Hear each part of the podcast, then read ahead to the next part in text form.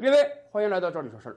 近些年来啊，我国的离婚率不断飙升。对于有些城市来讲，每两对结婚的人中就有一对未来会离婚，确实挺惊人。但是我们也得说啊，不管结婚还是离婚啊，这都是法律赋予我们正常人的基本权利。结婚和离婚都应当是一对配偶自主做出选择的结果。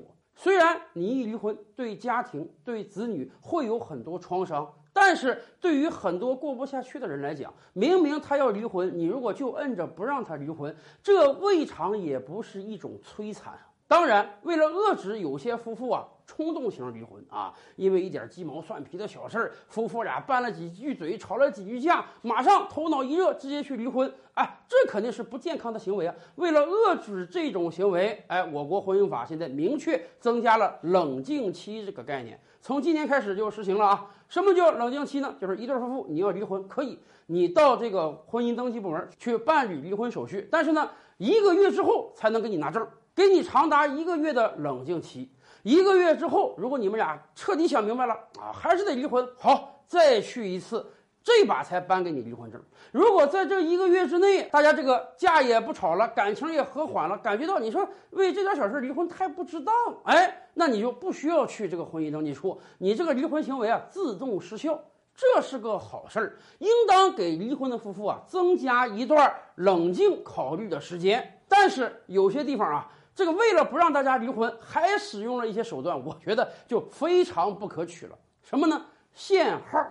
以往我们在很多城市生活，你这个买房限贷，你这个买车摇号，现在好了，有的地方告诉你离婚还限号。怎么限号呢？就在最近这段时间啊，有网上就相传说，这个广州市的十一个城区，每个城区的婚姻登记部门每天就放出三十个号给你离婚。你如果一对夫妇想离婚，对不起，你得先来排号，排上号了，你可以过来办这个离婚手续；排不上号，对不起，你只能明天请早了。一个区啊，一天就放三十个号，还不是天天放啊，只有工作日才能放，周六周日节假日人家是不放号的，所以一个月一个区大概也就能放那么六七百个号而已，全城也就是几千个号啊。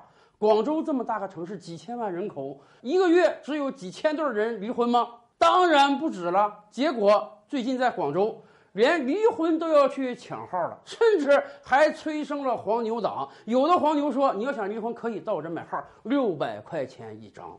我们理解有些地方不想让本地的这个离婚率过高，但是你用限号的方式，难道能限得住人家离婚的心吗？